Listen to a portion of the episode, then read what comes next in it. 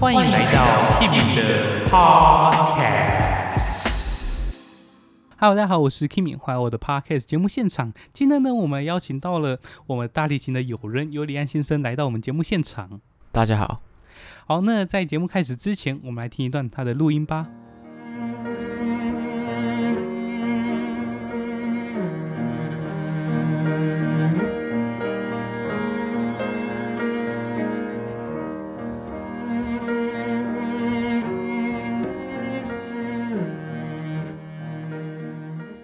好，那我们先来问一下李安，他怎么开始学大提琴，以及他有什么动机让他一直拉琴，拉拉到现在？就一开始就是因为国小一开始是主修钢琴，然后进去的时候要选一个副修乐器，然后就觉得大提琴好像可以坐着，感觉蛮轻松的，所以我就选它，想说应该可以混一点。后来就越来越喜欢他的声音，然后就发现自己好像。拉的也就是还行，就去比赛这样，然后呢，第一次比赛就有还不错的成绩，然后就觉得说好像大提琴可以让让它更进步，之后就开始比较重心放在大提琴上面，就参与参加很多的比赛。国一的时候我就靠大提琴当主修，然后去比试赛，然后得到试赛第一名，就是代表台中市参加全国赛，然后。国三那年，我我也是，就是又又再一次拿到第一名，也是又进全国赛，但是比较可惜的就是就是只有拿第六名。没关系，反正之后就继续再努力就好了。接下来呢，我们来聊一下，就是我们今天要谈的拉赫曼尼诺夫大提琴奏鸣曲的一个乐章嘛。你应该也会有喜欢的，就是演奏家之类的吧？你要不要分享一下？我觉得我比较欣赏卡普颂他的演奏的版本，因为觉得他的乐句。线条都比较服帖，然后比较连贯。好，那我们今天为各位带来的曲子就是拉赫曼尼诺夫的大提琴奏鸣曲的第三乐章。那我想请问一下李安，为什么想要呃分享这个乐章呢？因为我之前就本身其实就很喜欢拉赫曼尼诺夫的曲子，之前在就有看到他的大提琴的奏鸣曲的作品，然后就就是去听了一下，觉得还蛮好听的。然后尤其是他的第三乐章，哦，就是这个乐章也带来一些比较。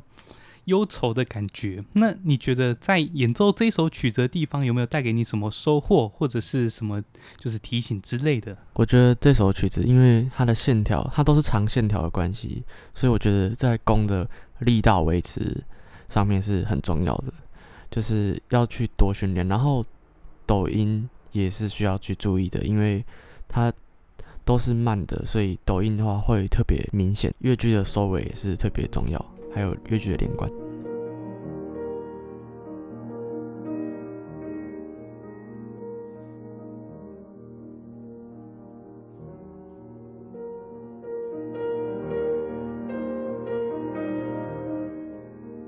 那我来跟各位分享一下这首曲子好了。这首大提琴奏鸣曲是拉赫曼诺夫非常少数的器乐作品，那是因为。拉赫曼诺夫他其实是弹钢琴的大师，所以他觉得说他写其他乐器并没有那么的擅长，所以也是他为什么这么少写器乐的作品。那他写这首奏鸣曲的契机是因为当时他的第一号交响曲的首演非常非常的失败，那因此他就备受打击，他甚至开始不写曲子。那后来找上一个心理医生，那刚好这个医生也是大提琴的爱好者，所以呢，他当时医治他之后，拉赫曼诺夫就打算写一个大提琴的曲子献给那个医治好他的医生。那后来他也跟他的好友一起发表这首大提琴奏鸣曲。那也许是因为拉赫曼诺夫自己发表，所以他这首的钢琴其实难度不亚于大提琴。虽然它是叫做大提琴奏鸣曲，但其实它应该要叫做大提琴与钢琴的奏鸣曲。它们有什么不一样？它们的地位其实是一样的，并不是大提琴主奏，钢琴伴奏。接下来我们来介绍这首奏鸣曲的第三乐章。那这个乐章算是非常常被演奏的一个慢板乐章，就是因为它真的非常非常的呃，就是抒情，非常非常的扣人心弦，所以大家都非常爱去演奏它。那这个乐章它其实围绕在一个重点音上面，就是它的降 B，就是这个西这个音。那从这个乐章的开头，你就可以听到它这种大小调不定的感觉。你一下会觉得它是一个忧愁的小调，那你现在又会觉得它是一个暖心的大调。我们来听听看，它一开始由钢琴先独自出现的开头。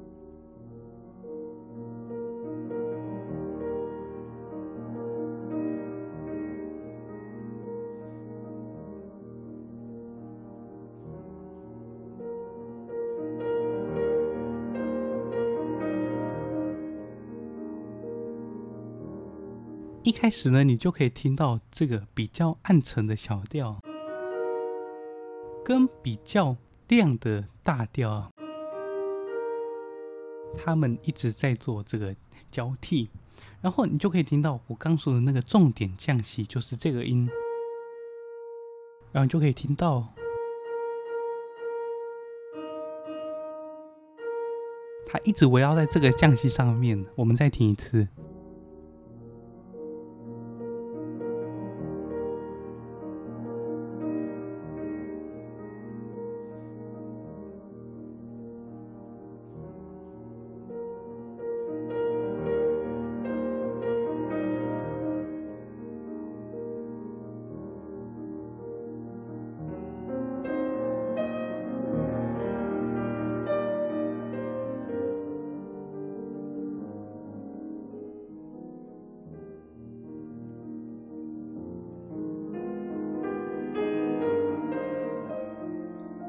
再来，你就可以听到大提琴也是唱着这个旋律。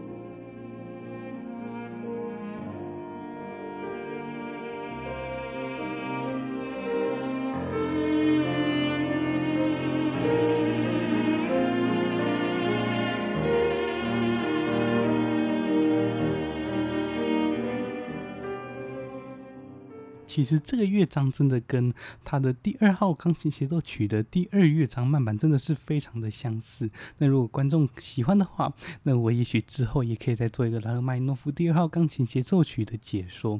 那接下来呢，我们来听听看他从这种缓慢的抒情的旋律到比较流动的三连音的中段。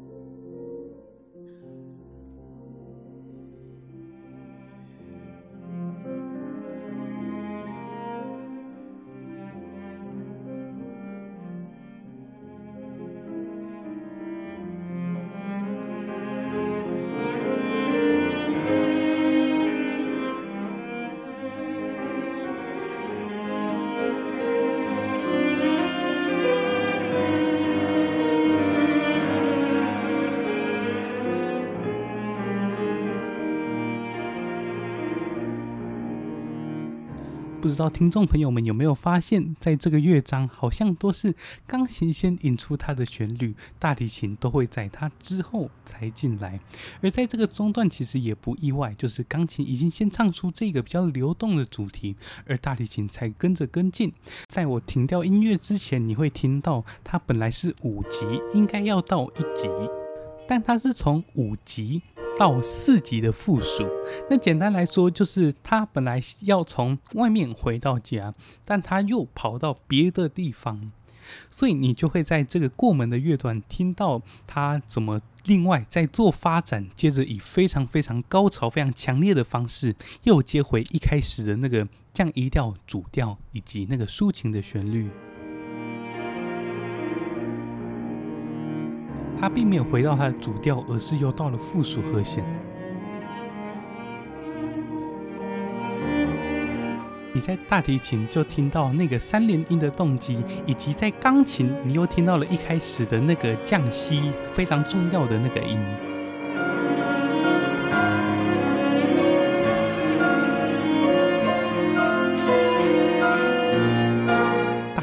提琴用非常高张力的方式一直重复那个重点音，那个降息。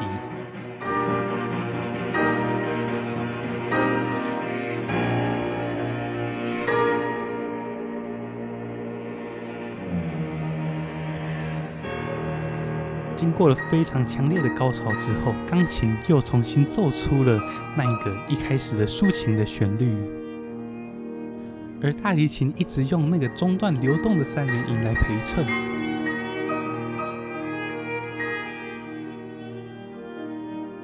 回到这个主段之后，你会觉得跟前面更不一样的地方是，它整个写作的和声都更为揪心。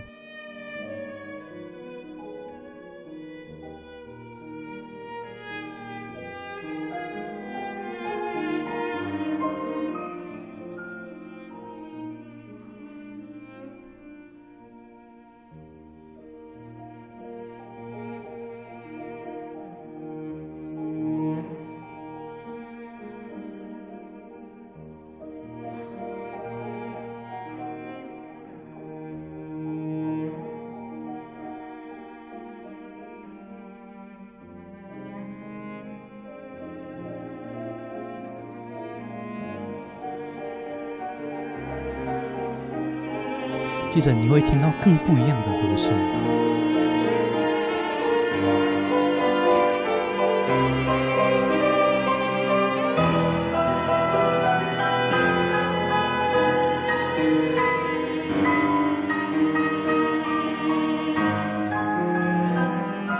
再就慢慢的平静下来，又回到了它原本的降 E 大调。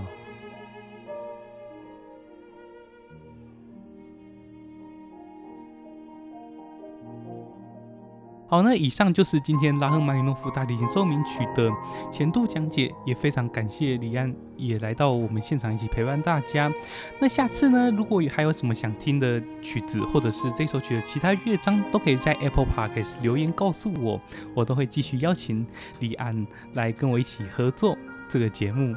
那我们就再次感谢李安来到这个节目，那我们就下次再见，拜拜，耶，拜拜。